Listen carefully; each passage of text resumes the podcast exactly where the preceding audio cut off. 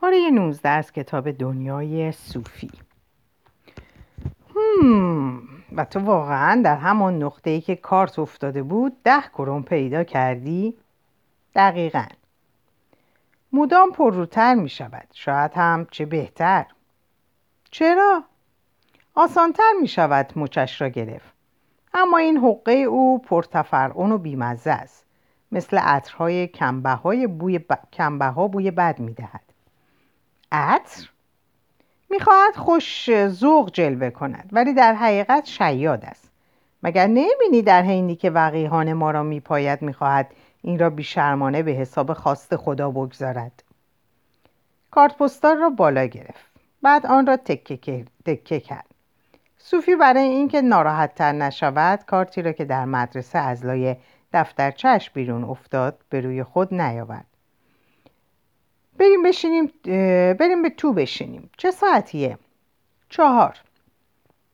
امروز درباره قرن هفدهم صحبت می‌کنیم. رفتن به اتاق نشیمن با دیوارهای اوریپ و روشنایی آسمان. صوفی دید آلبرتو پاره اشیاء تازه جای چیزهای دفعه پیش گذاشته. روی میز کوچک صندوقچه عتیقه پر از مشتی عدسی و زربین بود. کنار آنها کتابی برگوشوده و به راستی سال خورده. صوفی پرسید این چیست؟ چاپ اول مقالات فلسفی دکارت که در سال 1637 منتشر شد و گفتار در روش مشهور وی نخست در آن درآمد. این کتاب یکی از عزیزترین چیزهایی است که من دارم. و صندوقچه صندوقچه محتوی مجموعه منحصر به فرد زربین و عدسی است. اینها همه در عواسط قرن هفدهم توسط اسپینوزا فیلسوف هلندی تراشیده شدند. بی اندازه گرانبهااند و باز از جمله اشیای بسیار عزیز من. شاید وقتی بفهمم اسپینوزا و دکارت کیان قدر این اشیا رو بیشتر بدانم. البته ولی ابتدا باید خود را با دورانی که اینها در آن میزیستند آشنا سازی. بشین. هر دو در جای دفعه پیش خود صوفی در صندلی دستدار بزرگ و آلبرتو کنکاس روی کاناپه نشستند. میز کوچک رویش کتاب و صندوقچه بین آنها بود. آلبرتو کلاکیسش را از سر برداشت و روی میز تحریر گذاشت. امروز درباره قرن هفدهم یا آنچه به طور کلی عصر باروک مینامیم صحبت می‌کنیم. عصر باروک چه اسم عجیبی! لفظ باروک از واجه است که برای توصیف کردن مرواریدهای نامنظم شکل به کار می رود. بینظمی ویژگی هنر باروک هنر بینظمی ویژگی هنر باروک بود و در قیاس با سبک ساده و موزون هنر رنسانس سرشار از شکلهای تقابلی بود. تضادهای آشتیناپذیر به طور کلی خصلت بارز قرن هفدهم بود. از سوی خوشبینی بیوقفه رونسانس را داریم و از سوی دیگر نقطه مقابل آن یعنی کسانی را که در پی زندگی پرریاضت و انزوای مذهبی بودند. در هنر و در حیات روزمره نیز از طرفی به خودنمایی های متفرعن و پرزرق و برق برمیخوریم و از طرف دیگر به نهزتی رهبانی که از دنیا کنار می‌کشید. به عبارت دیگر هم به کاخهای سربرافراشته و هم به دیرهای دور افتاده. بله بد نگفتی. یکی از گفته های معروف عصر باروک عبارتی لاتینی به معنای دم را قنیمت شمار بود. اصطلاح دیگری که زیاد بر زبان می آمد یادت نرود که میمیری بود. در هنر مثلا نقاش سبک زندگی بی اندازه پرتجملی را می‌کشید ولی جمجمه کوچک نیز در گوشه آن ترسیم می‌کرد. ویژگی دیگر عصر باروک به مفاهیم گوناگون نخوت یا تصنع بود. در عین حال افراد بسیاری هم در اندیشه رویه دیگر رویه دیگر سکه یعنی ماهیت ناپایدار چیزها بودند. این واقعیت که تمام زیبایی هایی که ما را در میان گرفته ناچار باید روزی از میان برود. این درست است و چه غم انگیز است که هیچ چیزی دوام ندارد. حالا داری کاملا مانند بسیاری از مردم قرن هفدهم فکر می‌کنی. عصر باروک از دید سیاسی نیز دوران برخورد و ستیز بود. جنگ اروپا را ویران کرده بود. بدترین آنها جنگ سی ساله بود که از 1618 تا 1648 بیشتر قاره اروپا را به هم ریخت. این جنگ در حقیقت مجموعه ای از چندین جنگ بود که به ویژه به آلمان لطمه زد. از پیامدهای مهم جنگ سی ساله یکی آن بود که فرانسه رفته رفته قدرت مسلط اروپا شد. جنگ بر سر چه بود؟ جنگ تا اندازه زیادی میان پروتستان ها و کاتولیک ها بود ولی به سلطجویی سیاسی هم بی ارتباط نبود. کم و بیش مثل لبنان. از جنگ ها که بگذریم قرن هفدهم دوران اختلاف های بزرگ طبقاتی بود. داستان اشراف فرانسوی و دربار ورسای را که حتما شنیده ای ولی نمیدارم درباره تنگ دستی مردم فرانسه چیزی به گوشت رسیده است. نمایش شکوه و حشمت حشمت پیش شرط قدرت نمایی است. اغلب گفتند که وضع سیاسی در عصر باروک همسنگ هنر و معماری آن بود. ویژگی بناهای باروک مقدار زیادی گوشه های پرزرق و برق تو در توست. وضع سیاسی نیز به روالی کم و بیش یکسان مملو از فتنه و توطعه و قتل بود. انگار یکی از پادشاهان سوئد بود که در تماشاخانه ها کشته شد نه؟ منظورت گستاو سوم است. نمونه خوبی از آنچه برایت گفتم.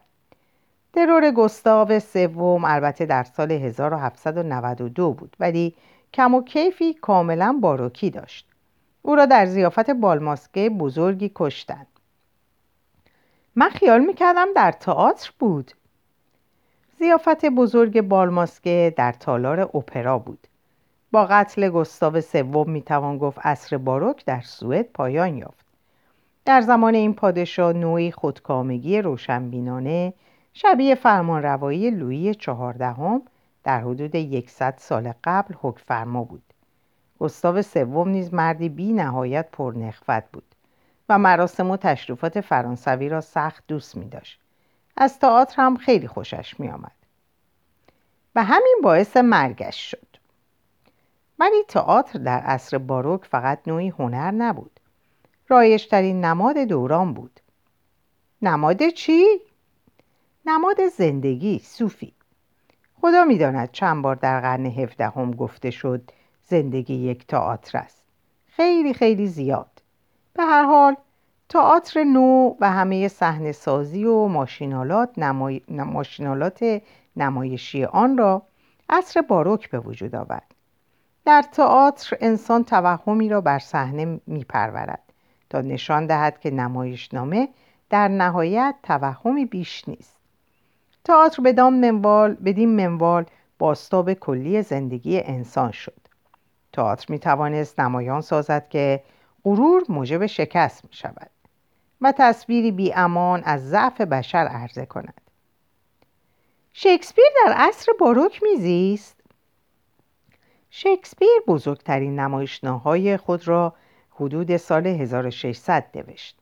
پس یک پای او در دوران رنسانس است و پای دیگر در عصر باروک.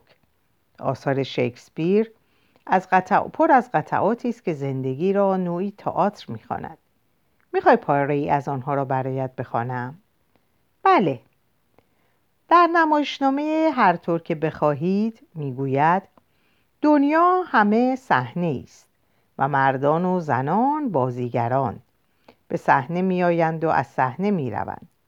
و هر کس در عمر خود بسیار نقش ها که بازی می کند و در مکبس می‌گوید زندگی سایه است لغزان بازیگری بینوا که بر صحنه میخرامد و مهلت خود را با دلهوره میگذراند و دیگر خبری از او نمی شود.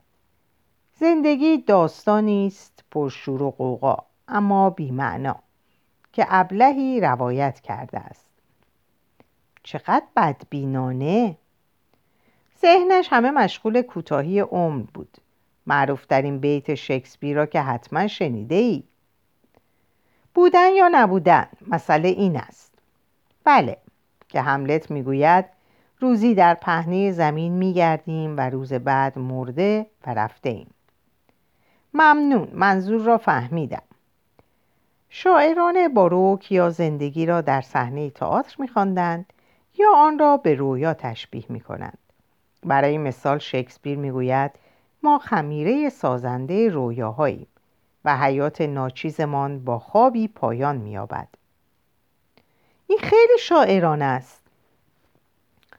نمایشنامه نویس اسپانیایی کالدرون دلابارکا که در 1600 متولد شد نمایشنامه نوشت به نام زندگی رویاست و در آن می‌گوید زندگی چیست؟ یک دیوانگی. زندگی چیست؟ یک توهم یک سایه یک قصه. و بزرگترین نیکبختی بیارزش است چون زندگی همه رویاست. شاید حق با او باشد. ما در مدرسه نمایشنامه خواندیم که عنوانش یپه بر روی کوه بود. نوشته لودویک هولبر. بله. به چهره قولاسا در اسکاندیناویاست و نمودار گذر از عصر باروک به عصر روشنگری. یپه در گودالی میخوابد و در تخت خواب سلطان از خواب برمیخیزد. و خیال می‌کند شاید خواب می‌دیده که کارگر توهیدست مزرعه است. بعد دوباره که به خواب می‌رود او را می‌برند باز به گودال و از خواب بیدار می‌شود. این بار خیال می‌کند خواب دیده در تخت خواب دیده در تخت سلطان است. هولبرگ این مضمون را از کالدرون گرفت و کالدرون آن را از قصه های عربی هزار یک شب اقتباس کرده بود. قیاس زندگی با رویا البته مضمونی است که در تاریخ به ویژه در چین و هند سابقه دیرین دارد. فرزانه باستان چینگ چوانگ تسه چینگ چوانگ تسه مثلا گفت من یک بار خواب دیدم پروانم و حالا دیگر نمی‌دانم آیا چوانگ تسم که خواب دید پروانه است یا پروانه هم که خواب می‌بیند چوانگ تسه است؟ بله هیچ کدام را نمی‌شد ثابت کرد.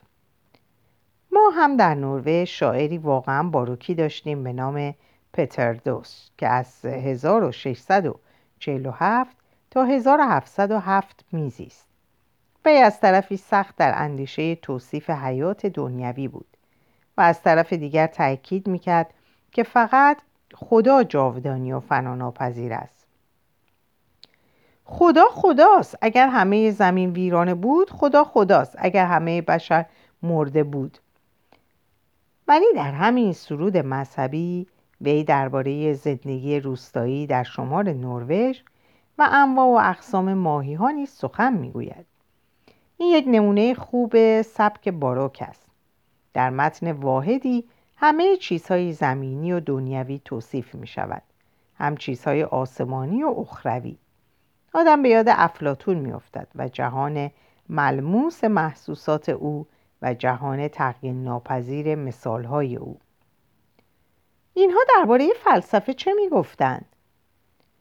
فلسفه آنها هم دستخوش کشمکشی شدید میان طرز فکرهای کاملا متضاد بود. همان گونه که پیشتر گفتم برخی فیلسوفان بران بودند که آنچه وجود دارد در کنه ماهیت ماهیت معنوی دارد. این دید را آرمانگرایی یا ایدئالیسم مینامند و دیدگاه مغایر را مادهگرایی یا ماتریالیسم مینامند. منظور از مادهگرایی فلسفی است که فلسفه است که می‌گوید تمام چیزهای حقیقی از مواد مادی ملموس به دست می آید. فلسفه مادیگرایی در قرن هفدهم هواداران فراوانی یافت. با نفوذترین آنها شاید فیلسوف انگلیسی تاماس هابز بود. هابز عقیده داشت همه پدیده ها از جمله انسان و حیوان فقط و فقط از ذرات ماده تشکیل شده است. حتی زمیر یا روح انسان ناشی از حرکت ذره های ریز در مغز است پس با آنچه دموکریتوس دو هزار سال پیش گفت موافق بود. آرمانگرایی و مادهگرایی دو مضمونی است که در سراسر تاریخ فلسفه به چشم می‌خورد. ولی کمتر موقعی این دو نظر مانند اثر باروک چنان آشکار کنار هم دیده شده است. علوم جدید پیوسته از مادیگرایی تغذیه می‌کرد. نیوتون نشان داد که قوانین حرکت همسانی در تمامی جهان حکم فرماست و همه تغییرات دنیای طبیعی را چه در زمین چه در فضا می‌توان با اصول گرانش عمومی و حرکت اجسام تبیین کرد. بنابراین همه چیز تابع قوانین ناشکستنی یا مکانیسم های واحدی است. پس اصولا می‌توان هر تغییر طبیعی را با دقت ریاضی محاسبه کرد. نیوتون بدین قرار آنچه را دید مکانیستی جهان خوانده می شود تکمیل کرد. جهان را ماشینی بزرگ میپنداشت بله کاملا. کلمه مکانیک از واژه یونانی میخانی به معنی ماشین گرفته شده. شگفتآور است که هابز و نیوتون هیچ کدام تضادی میان دید مکانیستی جهان و ایمان به خداوند ندیدند. ولی وضع مادیگرایان قرن هجدهم و نوزدهم با اینان فرق داشت. پزشک و فیلسوف فرانسوی لامتری کتابی در قرن هجدهم نوشت به نام انسان ماشین. همانگونه که پا برای راه رفتن عضله دارد مغز هم برای فکر کردن عضلاتی دارد. در سالیان بعد ریاضیدان فرانسوی لاپلاس دیدی بی نهایت مکانیستی را با اندیشه زیر بیان کرد. اگر در برهه از زمان موجوداتی هوشمند موضع تمامی ذرات ماده را دانسته بودند هیچ چیز مجهول نمی ماند و آینده و گذشته آشکار در برابر دیدگان آنها بود. مفهوم این سخن آن است که هرچه روی می دهد از پیش مقدر بوده است. در ستارگان مکتوب است که چنین و چنان خواهد شد. این نظر جبرگرایی یا دیترمینیسم خوانده می شود. و اختیار و اراده آزاد هم وجود ندارد. نه می‌گویند همه چیز حتی افکار و رویاهای ما محصول فرایندهای مکانیکی است. مادهگرایان آلمانی در قرن 19 ادعا کردند که رابطه فکر با مغز همانند رابطه ادرار با کلیه یا زرداب با کبد است.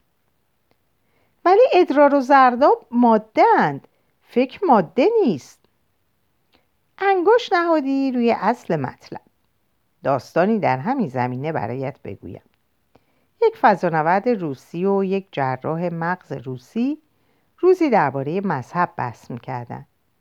جراح مسیحی, مسیحی بود و فضانورد بی اعتقاد فضانورد گفت من بارها به فضا رفتم ولی هیچ وقت خدا یا فرشته ندیدم.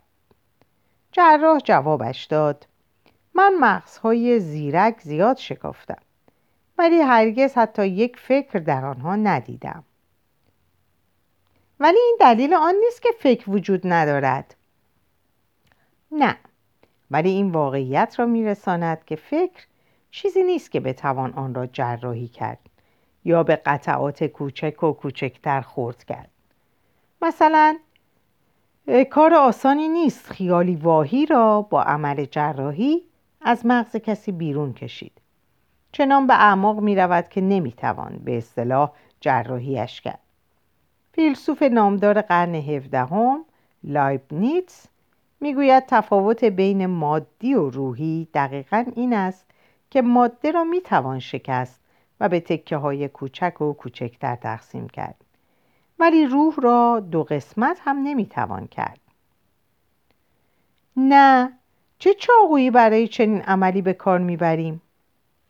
آلبرتو فقط سرش را جنباند پس از مدتی میزی را که میان آنها بود نشان داد و گفت دکارت و اسپینوزا از بزرگترین فیلسوفان قرن هفدهمند. آنها نیز درگیر مسائلی چون رابطه روح و جسم بودند. و حال به بررسی دقیقتر این دو می‌پردازیم. بفرمایید ولی من باید ساعت هفت خانه باشم. دکارت می‌خواست همه سنگ و سقط محوته را دور بریزد. آلبرتو ایستاد شنل قرمز را از دوش خود برداشت و روی صندلی نهاد و باز خود را در گوشه کاناپه جا داد رونه دکارت در 1596 زاده شد و در دوره مختلف عمر خود را خود در شماره کشورهای مختلف اروپا به سر برد.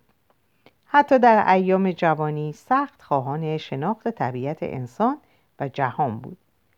ولی پس از تحصیل فلسفه بیشتر و بیشتر به جهالت خود پی برد. مثل سقرات؟ بله. بیش و کم مثل او. مانند سقرات. مطمئن بود که پاره شناختها تنها از راه عقل به دست می آید. هرگز نمی‌توان به آنچه کتابهای قدیمی گفتن اعتماد کرد حتی به آنچه حواس ما می‌گویند نیز نمی‌توان یقین داشت افلاتون هم همین را می‌گفت به عقیده او پاره ای شناختها تنها از راه عقل به دست میآید. دقیقا خط مستقیمی ما را از سقرات و افلاتون از طریق قدیس اوگوستینوس به دکارت میرساند. اینها همه عقلگرایانه نمونه بودند و میپنداشتند عقل تنها راه کسب شناخت است. دکارت پس از مطالعات کامل نتیجه گرفت مجموعه دانشی که از قرون وسطا به ما رسیده ضرورتا قابل اطمینان نیست دکارت را می‌توان با سقرات مقایسه کرد که به دیدگاه های متداول مردم کوچه و بازار شبهه بود خب صوفی می توانی بگویی تکلیف آدمی در چنین وضعی چیست؟ آدم به فلسفه خود می پردازد. صحیح. دکارت تصمیم گرفت به گوشه و کنار اروپا سفر کند. همانگونه که سقرات عمرش را در آتن در گفتگو با مردم گذران می‌گوید از آن پس کوشید فقط در پی خرد برود و خردمندی را خردمندی را در نهاد خود و در کتاب بزرگ جهان بجوید از این رو به ارتش پیوست و به جنگ رفت و بدین ترتیب اوقاتی از عمر را در قسمت های گوناگون اروپای مرکزی گذران. بعد سالیانی در پاریس زیست و در 1629 روانه هلند شد و نزدیک 20 سال آنجا ماند و به تنظیم آثار ریاضی و فلسفی خود پرداخت. در 1649 به دعوت ملکه کریستینا به سوئد رفت. اما هنگام اقامت در آنجا یا به گفته خودش سرزمین خرسها، یخها و ها دچار زاتوریه شد و در زمستان 1650 درگذشت. پس وقتی مرد 50 ساله 54 ساله بود. بله ولی حتی پس از مرگ نفوذ شگرفی بر فلسفه داشت می توان بدون اقراق گفت دکارت پدر فلسفه نو بود پس از کشف مجدد و هیجان انگیز انسان و طبیعت در رنسانس نیاز به گردآوری اندیشه های زمان در یک نظام روشن فلسفی بار دیگر پیش آمد دکارت نخستین نظام نظامساز با اهمیت بود و در پی او اسپینوزا و لایپنیتس لاک و بارکلی هیوم و کانت منظورتان از نظام فلسفی چیست؟ منظورم فلسفه است که از پایه ساخته شود و به سبب یابی همه مسائل اصلی فلسفه بپردازد. افلاتون و ارسطو نظام سازان بزرگ دوران باستان بودند و در قرون وسطا قدیس توماس اکویناس که سعی کرد میان فلسفه ارسطو و الهیات مسیحی پلی بزند. آنگاه رونسانس آمد. و انبوهی عقاید کهنه و نو درباره طبیعت و علم و خدا و انسان به همراه آورد. تا قرن هفدهم هیچ فیلسوفی در صدد گردآوری افکار تازه در یک نظام روشن فلسفی بر نیامده بود و دکارت نخستین کسی بود که به این کار پرداخت. کار او پیش درآمد طرحهای فلسفی مهم نسلهای آینده شد. دکارت بیشتر در اندیشه شناخت یا به سخن دیگر معرفت یقینی بود. موضوع مهم دیگر, مهم دیگر رابطه جسم و روح نیز ذهن او را مشغول می داشت و این هر دو مطلب را می توان جوهر مباحث فلسفی 150 سال آتی شمرد پس او از زمان خود جلو بود. آه ولی این موضوع موضوع روز بود. بسیاری از معاصران در مورد حصول معرفت معرفت یقینی ابراز شکاکیت مطلق فلسفی می‌کردند. به نظر آنها انسان باید بپذیرد که هیچ نمی‌داند. ولی دکارت این را قبول نداشت و اگر چنین میپنداشت فیلسوف واقعی نمی بود باز باید او را با سقرات قیاس کرد که شکاکیت صوفستاییان را نپذیرفت. در زمان حیات دکارت علوم طبیعی جدید در جستجوی روشی بود که فرایندهای طبیعی را دقیق و یقین شهر دهد. دکارت هم ناگزیر از خود پرسید آیا برای تأملات فلسفی هم می‌توان روش دقیق و یقین مشابهی یافت؟ که قابل فهم است. اما این تازه بخشی از ماجرا بود. فیزیک جدید موضوع ماهیت ماده را نیز مطرح کرده بود. و این سال طبعا پیش آمده بود که چی موجب فرایندهای مادی طبیعت میشه. افراد بیشتر و بیشتری از دید مکانیکی طبیعت هواداری می‌کردند. ولی هرچی میکانیکی تر به جهان مادی مینگریستند مسئله رابطه روح و جسم حادتر می‌شد. روح رو همه تا قرن هفدهم نوعی نفس حیات انگاشته بودند که در جسم کلی موجودات زنده میدمه. مفهوم اولیه واژگان روح و روان تقریبا در تمام زبانهای اروپایی نفس و نفس کشیدن است. در نظر ارسطو روح اصل حیات است و در همه جای اندام زنده وجود دارد و بنابراین نمی‌توان آن را از بدن مجزا انگاشت. به همین جهت ارسطو از روح گیاه یا روح حیوان صحبت می کند فیلسوفان تا قرن هفدهم میان روح و جسم فرق زیادی نمیگذاشتند. علت آن بود که حرکت تمام چیزهای مادی را از جمله جسم چه جسم حیوان و چه جسم انسان نتیجه فرایندهای مکانیکی می‌دانستند. ولی روح انسان را که مسلما نمی‌توان جزئی از ماشین, ماشین جسم شمرد. پس تکلیف روح چیست؟ باید توضیحی پیدا می‌کرد که چگونه چیزی معنوی کار مکانیکی می‌کند. عجیب است راستی. چی؟ اینکه من تصمیم می‌گیرم دستم رو بالا ببرم و بلا فاصله دست بالا می‌رود.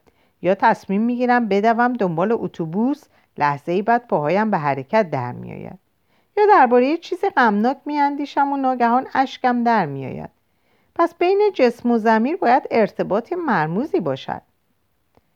دقیقا همین مسئله بود که دکارت را به فکر انداخت. او هم مانند افلاتون مطمئن بود که بین روح و ماده فرق بارزی است. ولی افلاتون در مورد اینکه چگونه ذهن بر بدن یا روح بر جسم اثر می نهد پاسخی نداشت. من هم ندارم. بدین جهت منتظرم نظریه دکارت را بشنوم. اجازه بده خط استدلال خود او را دنبال کنیم. آلبرتو به کتابی که روی میز بین آنها بود اشاره کرد. دکارت در کتاب گفتار در روش می‌پردازد و به موضوع روشی که فیلسوف باید برای حل مسئله فلسفی به کار برد. علوم در این زمانه به روش تازه خود دست یافته بودند. بله قبلا گفتید. دکارت می‌گوید هیچ چیزی را مادام که آشکار و مشخص به حس, به حس درک نکرده ایم نمی‌توانیم بپذیریم. برای انجام این امر چه بسا لازم است یک مسئله مرکب را به اجزای کوچکتر و تک تک خورد کرد و جز ساده تر از همه را نقطه حرکت خود قرار داد. به زبان دیگر فکرها یکی یک سنجیده و اندازهگیری بشود. درست همانگونه که گالیله می‌خواست همه چیز را اندازه گیرد. و هرچه را نتواند اندازه گیرد اندازه گرفتنی سازد. به عقیده دکارت فلسفه باید از ساده به پیچیده بپردازد. تنها در این صورت می‌توان بینش تازه پیدا کرد و سرانجام باید با شمارش و مهار مداوم یقین حاصل کرد که چیزی از قلم نیفتاده است. تنها بدین طریق می‌توان به نتیجه گیری فلسفی دست یافت. بیشباهت به امتحان ریاضی نیست. بله دکارت ریاضیدان بود. او را پدر هندسه تحلیلی نامیدند و کمک های مهمی نیز به علم جبر کرد. دکارت می‌خواست روش ریاضی را در فلسفه نیز به کار گیرد. در صدد برآمد حقایق فلسفی را همچون معادله های ریاضی به اثبات برساند. به عبارت دیگر میل داشت درست همان ابزاری را که ما در برخورد با ارقام به کار می‌بریم یعنی عقل را در اینجا هم مورد استفاده قرار دهیم. زیرا فقط عقل است که قطع و یقین میآورد و هیچ نمی‌توان به حواس اعتماد کرد. درباره دلبستگی دکارت به افلاتون قبلا هم صحبت کردیم. افلاتون نیز معتقد بود به ریاضیات و به نسبت اعداد بیشتر می‌توان اطمینان کرد تا به گواهی محسوسات انسان. ولی آیا می‌توان مسائل فلسفی را هم از این طریق حل کرد؟ بهتر است برگردیم به استدلال خود دکارت. هدف او حصول یقین در مورد ماهیت حیات است. و می‌گوید باید در ابتدا به همه چیز شک کرد. دکارت نمی‌خواست پایه بنا را بر جای سست قرار دهد. متوجهی؟ زیرا اگر پی, پی در برود همه ساختمان فرو میریزد. خوب گفتی فرزندم. از نظر دکارت عاقلانه نیست که آدم به همه چیز شک کند. اما فکر می‌کرد علل اصول ممکن است به هر چیز شکاک بود. هیچ معلوم نیست. مثلا که ما با خواندن افلاتون یا ارسطو جستار فلسفی خود را پیش می‌بریم. این عمل چه بسا بر شناخت ما از تاریخ بیافزاید ولی نه بر شناخت ما از جهان. برای دکارت مهم این بود که پیش از پیریزی بنای فلسفی خود کلیه شناخت تقلیدی یا موروسی را کنار بدهد. یعنی می‌خواست همه سنگ و سخت محوته را دور بریزد و سپس بنای خانه جدید خود را شروع کند. متشکرم. می‌خواست فقط مساله تازه به کار برد تا یقین یابد که ساختار فکریش دوام میآورد. ولی شک دکارت از این ژرفتر هم رفت. گفت حتی به حواس خود نیز نمی‌توانیم اعتماد کنیم. حواسمان ممکن است ما را بفریبد. چطوری؟ وقتی خواب می‌بینیم احساس می‌کنیم در واقعیت به سر می‌بریم فرق دریافتهای ما در بیداری و خواب چیست؟ دکارت می‌گوید در این باره دقت که می‌کنم هیچ وجه افتراق مطمئنی بین حالت خواب و بیداری نمییابم و میافزاید چگونه می‌توان یقین داشت که زندگی ما همه رویایی بیش نیست یپه فکر می‌کرد خوابیدن در تخت سلطان را خوابیده و در تخت سلطان خواب دیده. و هنگامی که در تخت سلطان بود خیال می‌کرد زندگی دهقان بینوا رویایی بیش نبوده. دکارت نیست به همین منبال سرانجام به همه چیز مطلقا شک می‌کنه. فیلسوفان زیادی پیش از اون درست در همین نقطه به آخر خط رسیده بودند. پس راه چندانی نرفتند ولی دکارت سعی داشت از همین نقطه صفر به جلو بره. به همه چیز شک کرد و این شک تنها چیزی بود که یقین داشت و در این حال چیزی به فکرش رسید. یک چیز, یک چیز مسلمه و اون شک کردن اون. و وقتی شک می‌کنه حتما میاندیشه. و چون میاندیشه حتما موجودی اندیشنده است. یا آنگونه که خودش گفت کوگیتو ارگوسوم یعنی میاندیشم. پس هستم. اینکه خیلی تعجب نداشت. خیر ولی یقین شهودی او قابل توجه است. اینکه ناگهان خود را موجودی اندیشنده میپندارد. شاید گفته افلاتون حالا یادت بیاید که آنچه با عقل در میابیم واقعی تر است تا آنچه با حواس در میابیم. دکارت نیز همین عقیده را داشت. پی برد که او نه فقط من اندیش من اندیشنده است بلکه در این حال این من اندیشنده واقعی تر است تا جهان مادی که با حواس خود درک می کنیم و از این هم پا فراتر نهاد. کاوش فلسفی دکارت به هیچ وجه تمام نشده بود. بعد چه کرد؟ دکارت اکنون از خود پرسید آیا چیز دیگری هست که بتوان با این یقین شهودی درک کرد؟ و به این نتیجه رسید که تصور روشن و مشخصی از یک وجود کامل در ذهن خیش دارد و این تصور را همواره داشته است.